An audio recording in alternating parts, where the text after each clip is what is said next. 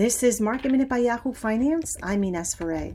The markets are set to open lower with the major averages down about half of a percent.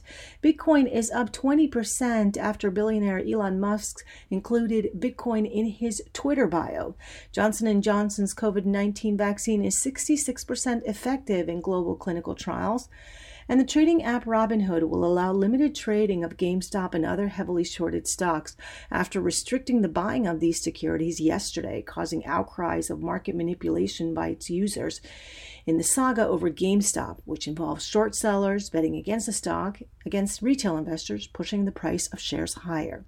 For more market minute news, head to yahoofinance.com.